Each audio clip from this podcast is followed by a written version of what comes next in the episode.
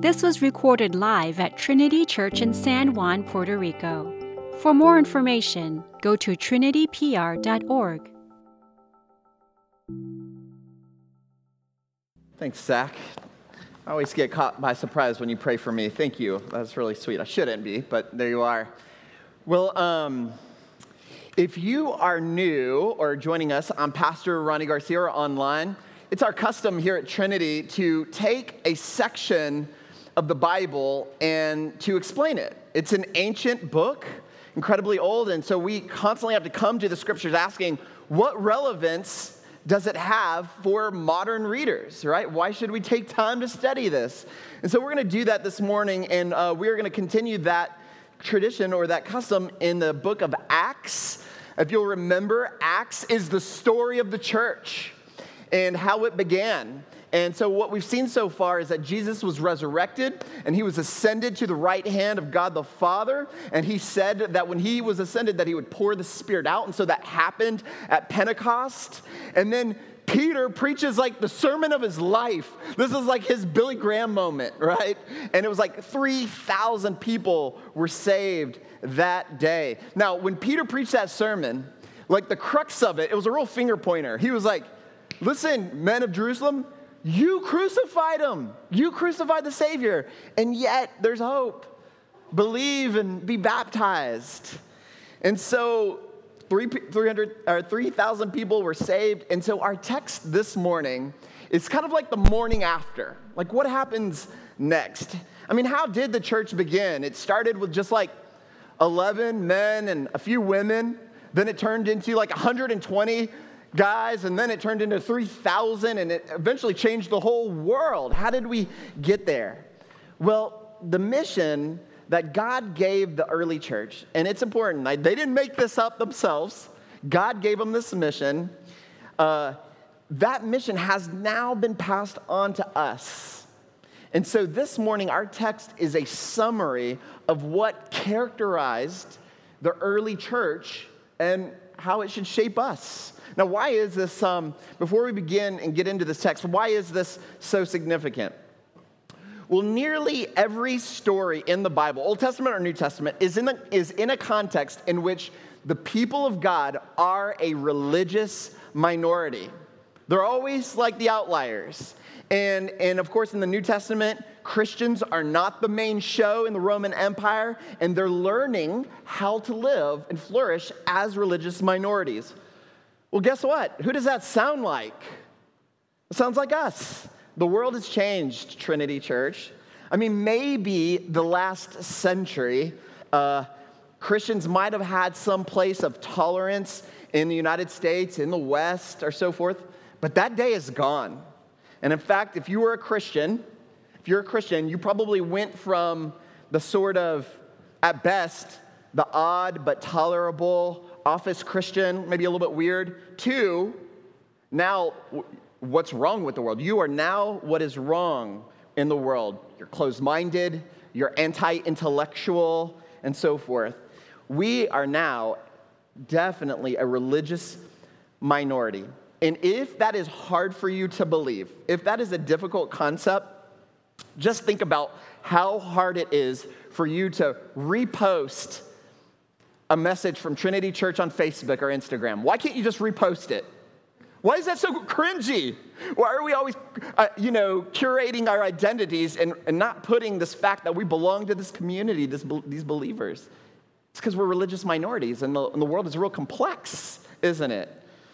In our day and age and its increased globalism, we are interacting with ideas and practices of a very diverse number of people, and we are hearing alternate stories about where meaning and purpose comes from in this life. In our schools and media and, the cultural narratives have made it increasingly implausible, but outright difficult to believe that God has acted in history just as the Bible teaches.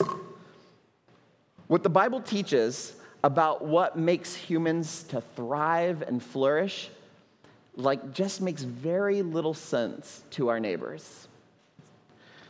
We're often at worst even accused of being hateful.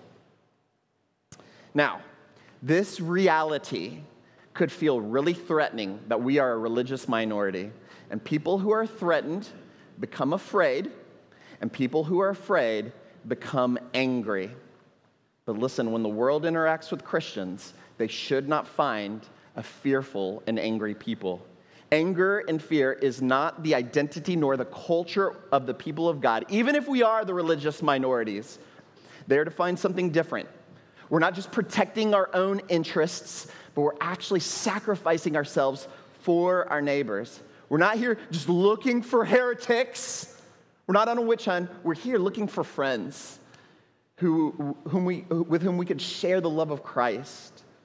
We are to shine. We're to be a light, a city on a hill, offering shelter to the weary. That's what the church should be. That's what the church should be. That's it's not always what it is, uh, right? It's not what it is. Tragically, ironically, when the church has forgotten this primary vocation and it gives into grumpiness and fear, it becomes a miserable community that no one is attracted to, and why should they be?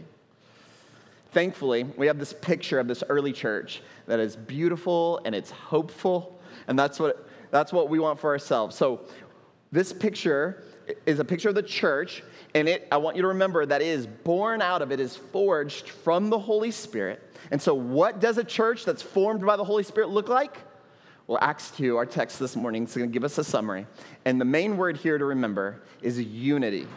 Unity. Now, there's four ways that the early church was unified. For you note takers, they were unified in their learning, they were unified and united in their fellowship, in their worship, and their witness. So, four point sermon for you note takers united in learning, fellowship, worship, and witness. With that brief introduction, would you stand with me? Take a copy of God's Word, or if you have a bulletin, let's give ourselves reverently and carefully to the very best part of the whole sermon. You can take a nap right after this, all right? Acts chapter 2, starting in verse 42.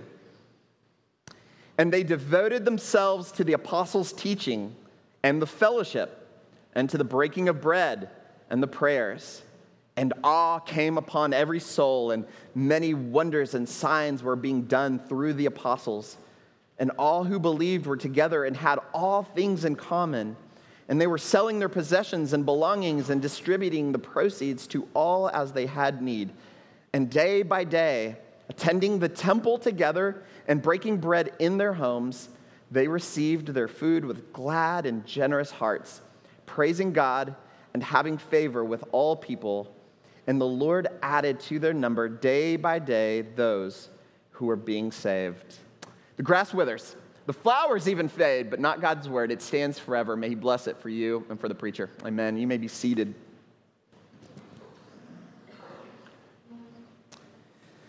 So there's a pastor in Virginia. His name's Wade Bradshaw. He used to work for the Francis Schaeffer Institute. If you've ever read any Francis Schaeffer, he's just this terrific guy.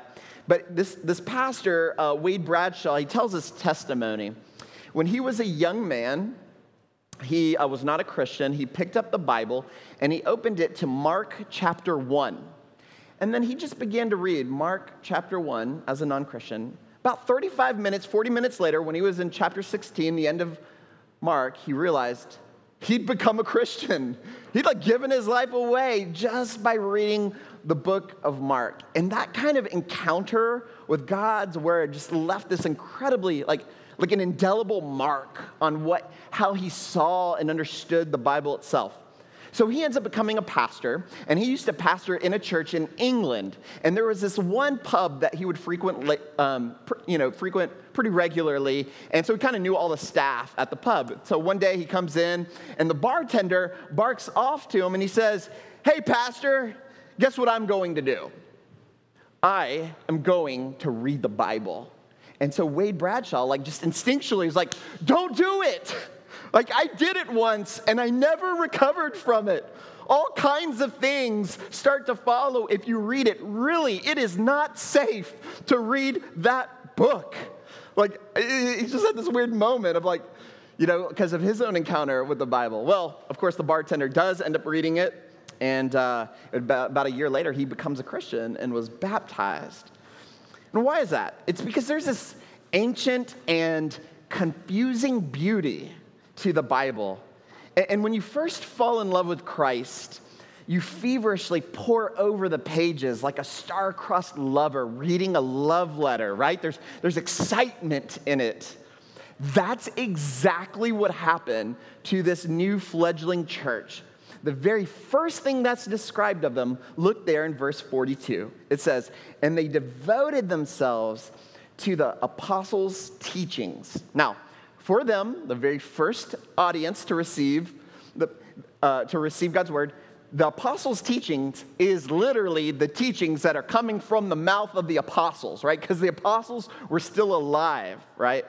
The apostles, for those of you who may not know that, that language, are those disciples of Jesus Christ who are appointed by Christ to build and lead the very first churches.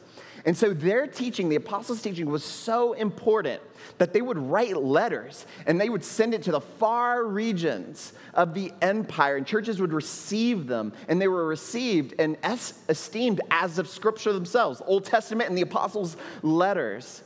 And, and, and so the, the whole New Testament is really just a compendium of the apostles' teachings, these letters that were circulated because they were valued so highly. And so that body of teaching was the very core of what the early church believed and what they studied. They weren't studying self help messages, it was just this body. Now, they understood that the Old Testament or the Jewish scriptures pointed to Jesus, but now they're asking, how do the apostles' teaching un- unfold that fully? I mean, what does it mean that Jesus died on a cross Lots of people had died on crosses at the time. Why was this any different? It needed to be interpreted. What does it mean that he rose again? Why is that relevant to me? How then shall we live?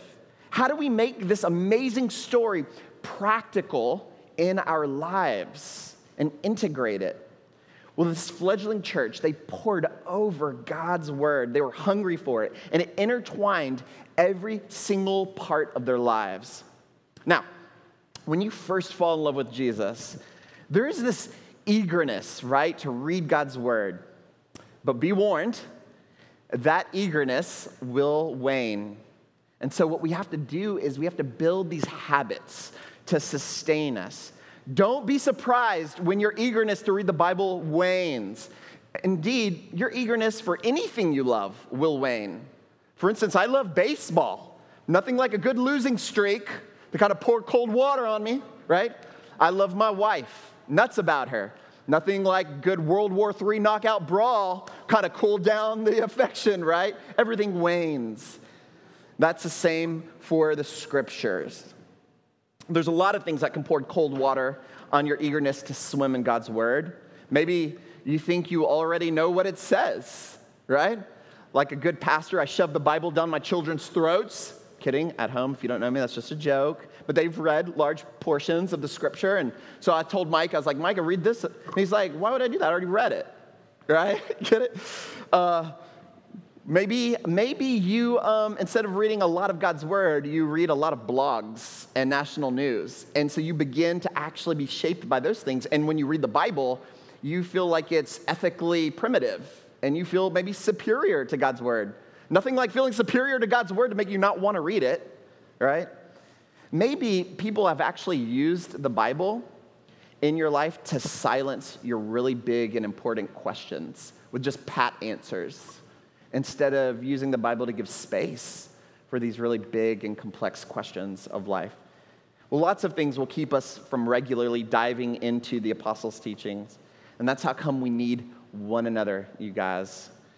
That's why, for instance, in this service, it is saturated with God's word. If you've never noticed, the call to worship, the assurance of forgiveness. We give space to the Old Testament and the New Testament every single Sunday. We give space for theological ref- reflection. This whole service is, is just pure word, right?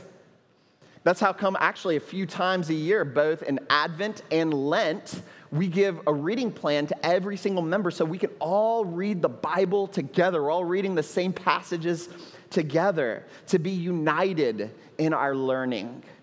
The early church was united in their devotion to the apostles' teaching, and so should we. That's got to be the core of all that we do. So, first, they were united in their learning, giving themselves to the apostles' teaching, but they're also, we're now on the second point, united in fellowship. Uh, you got to remember that they weren't just um, students of the Bible, learning the Bible, they used the apostles' teachings to shape their common life together. Now, this is not an insignificant point. Now, you guys know that in my sermons, I am prone to make pop culture references that aren't suitable for all audiences, so be warned, I'm going to do it again. But here we are. There, a few years ago, there was a show that was all the rage called Breaking Bad. I don't know how edifying it is. Okay, I know it's not that edifying, but there we are.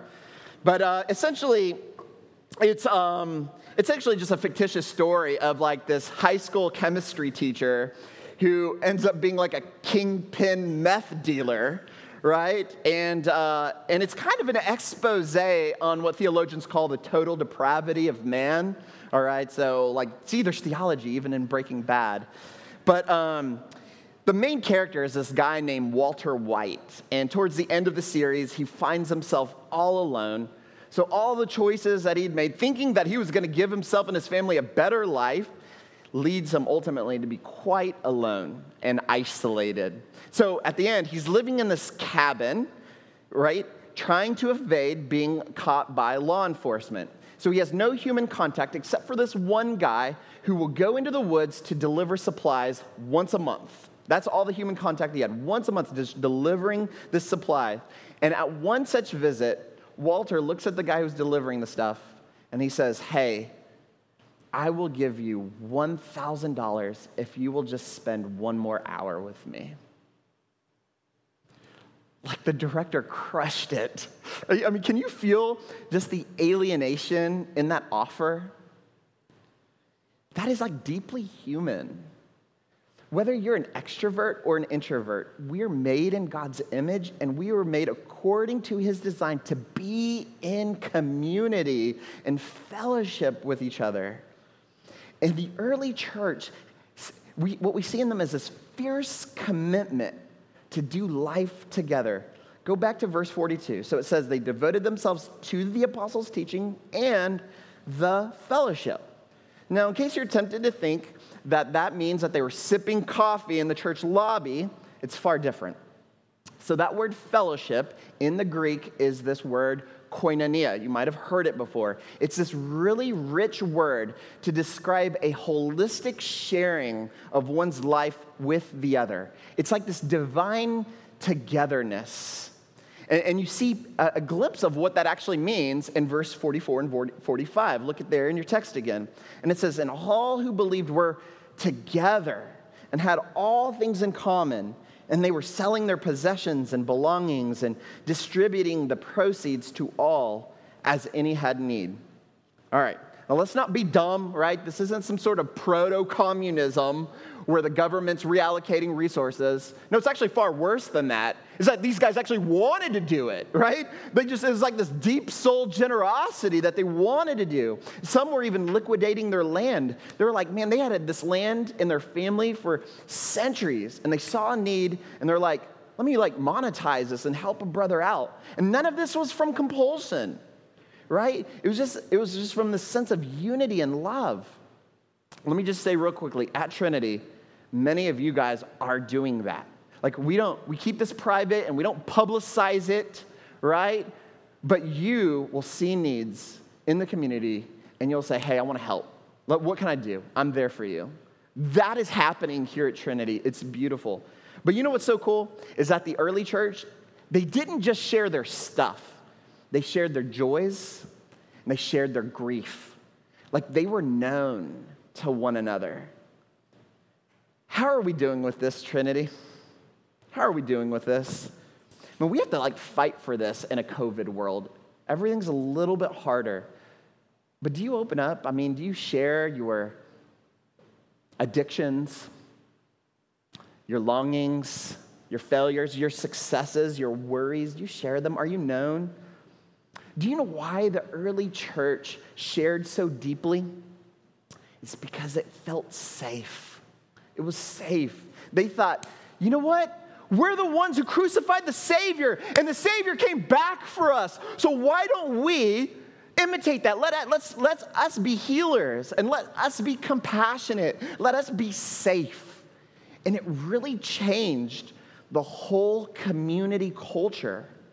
It's crazy. It was safe to be known, warts and all. How are we doing in our, in our fellowship? Can I tell you really good news? You don't have to pay $1,000 for an extra hour with a friend. You have the church. It's safe to be known. They were united in their work, in their fellowship. All right, so what we've seen is they were united in their learning, right? They were united in their fellowship. Third point, they were united in their worship. Now, when the Bible talks about worship, everyone, it's never talking about a genre of music, all right? Worship, listen, is the formative activity of every believer communally, whereby we are enjoying God by exalting Him, the exaltation of His worth and of His supreme value in our lives and in the world. And so, the, early church, who's like formed by the Holy Spirit's poured out, they were absolutely united by worship. But their worship is probably more nuanced than what you think. No smoke machines here, right? Let me set this up because we are living in a new day.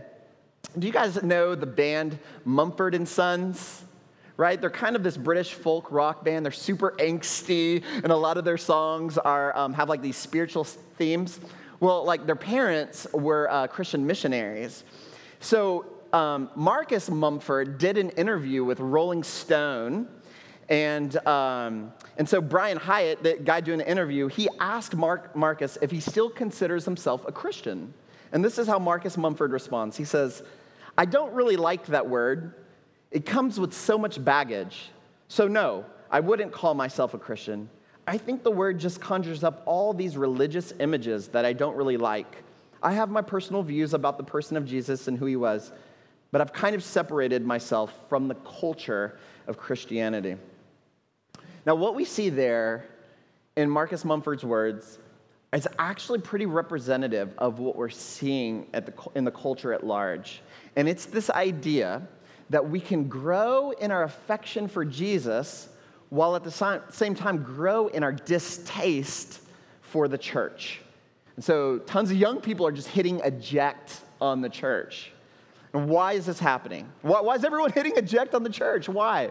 Can I suggest to you that it is culture war fatigue? It's culture war fatigue.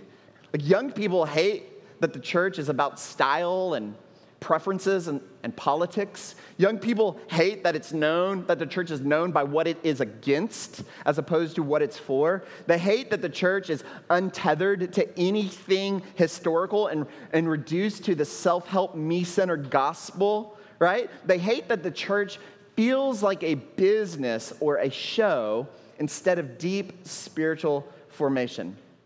I mention this because this is really important in this text because Luke, the author of Acts, gives us a very diverse picture of the, of the, of the worship that was unifying them. Look there again in verse 42. So they divided themselves to the, the apostles' teaching, to the fellowship. And then look, it says, to the breaking of bread and the prayers. Now, do you notice all those like definite articles, right? It's not just that they were devoted to praying, they were devoted to the prayers the breaking of bread.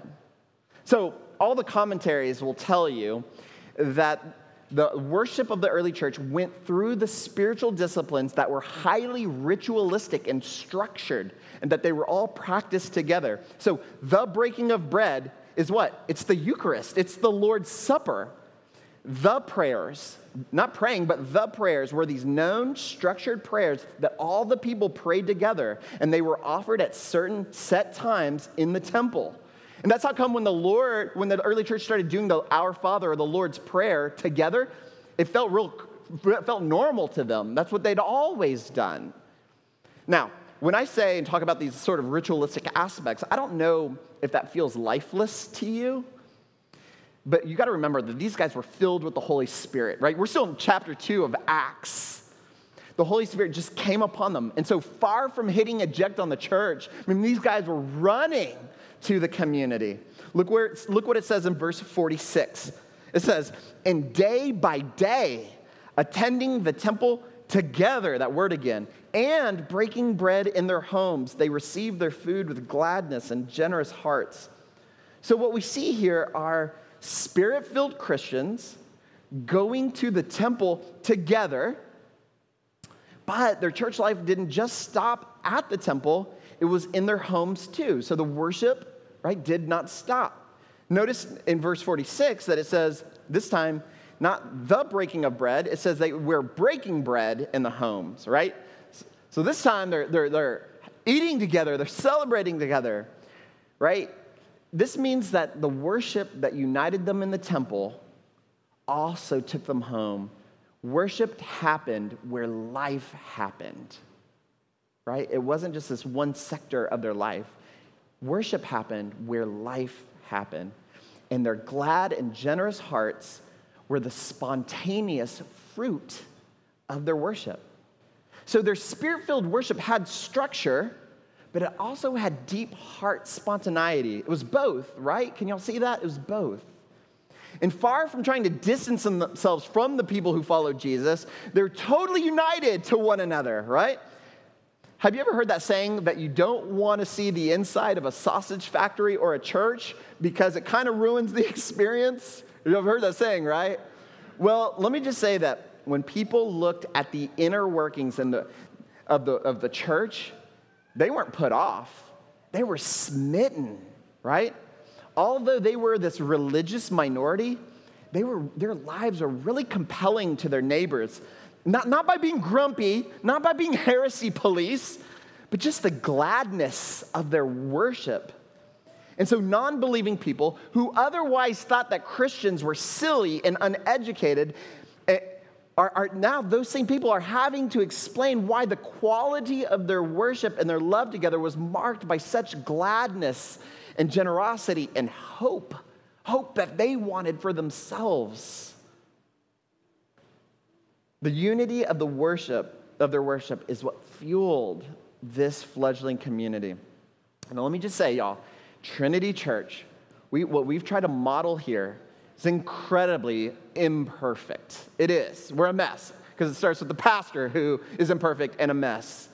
But that's what we're trying to do. We want structure, right? We want spiritual formation, but we want, and spontaneity, right? We want rich worship in church service and home groups. We want space for others to see us from the inside out. out. We want people to see us vulnerable and needing God together. That's why we do what we do and have the ministries that we have. We're trying to pattern ourselves after this. All right, let me quickly summarize where we've been so far. We are studying in Acts the birth of the church. It was built on the life, death, and resurrection of Jesus, and when he ascends, the Spirit's poured out, and he tells his disciples to advance the kingdom, right? Now, this group, this early church, they were massively a religious minority. They were the weirdos. Their culture found their beliefs almost impossible to believe, and yet there was something totally captivating about them. They weren't fearful or angry. You would expect them to be fearful and angry, but they weren't. There was something else. There was a gladness and a generosity to them. So, how did they sustain their joy in such a hostile context. How did they do it? It was in their unity. They're united in their learning, they're united in their fellowship, they're united in worship. And lastly, and I'm going to make this last point quick, they were united in their witness. So in verse 43, look at your text. It says, Awe came upon every soul, and many signs and wonders and signs were being done through the apostles. Okay, awe. That's kind of an old word. We don't use that word real often. Awe is, um, is like the sensation where you're like, hey, what's happening to me? Like, I feel totally out of control, but I kind of like it, right? Right? There's a rest in my soul that wasn't there before. And then in verse 47, it continues that sentiment and it describes this young church saying, look there, 47, they were praising God and having favor with all the people. Everyone's looking at the weirdos and liking it, right? And the Lord added to their number day by day those who were being saved. All right, being saved. If that's not Christian jargon, like I don't know what is. Being saved. Saved from what? I didn't know that I was lost. I don't feel lost, right? Well, I suppose the negative way of answering that question is saved and liberated, liberated from the haunting meaningless of our life. Listen, if the sun's going to go cold one day and all life on earth is going to end and nothing will be remembered, why does anything matter? You're liberated, saved from that. You're saved and liberated from the slavery of death. Dying stings, but it's not paralyzing. You're liberated from God's righteous and perfect and good judgment towards evildoers, of which we are numbered we're saved from really bad things, right? I think we get that. But listen carefully. Guilt and fear are horrible motivators. They're horrible motivators. We're not only saved from bad things, we're saved into a generous community where strangers become brothers and sisters. We're saved into a community of purpose and meaning and grace and being known, where our theology most certainly can be heard, but it can be seen and felt and even tasted and enjoyed at our tables, you see. Have you ever had that deep sense of awe come over you? Do you want to get back to that place? Do you want to get back there? I want you just to reach back into the simplicity of God's grace. When I say God's grace, what I'm saying is Christ did it all for you, man. He did everything you were supposed to do. And, and, He did it for you not because you're morally virtuous or superior to anyone else. He did it for you just because He's so, so kind to weary and numb pilgrims. He's just so kind to us. He loves you, not because of something you've done, but for something in his own heart that's unbreakable. And when you can believe that, all this Jesus stuff isn't just something in your head, Jesus becomes precious to you. And when an entire community begins to find Jesus precious and finds Jesus supremely precious, then they'll feel really united. And then you can know for sure that the Spirit is working. Oh, Trinity, this is what I want for myself. This is what I want for us a safe place to be united and to enjoy the Lord together. Would you pray with me? Father, oh Lord, I confess that being a religious minority has made me fearful and even angry. And I'm all the bad things that I described in my sermon today. Have mercy. Do a new work in us. Surprise us. May the gladness of our worship the gladness of the conversation at our tables, the hospitality that we offer to the weary, renew our fervor for you and bring others to you. We want to see more and more people not just know Jesus, but find him precious. We pray this in his name. Amen.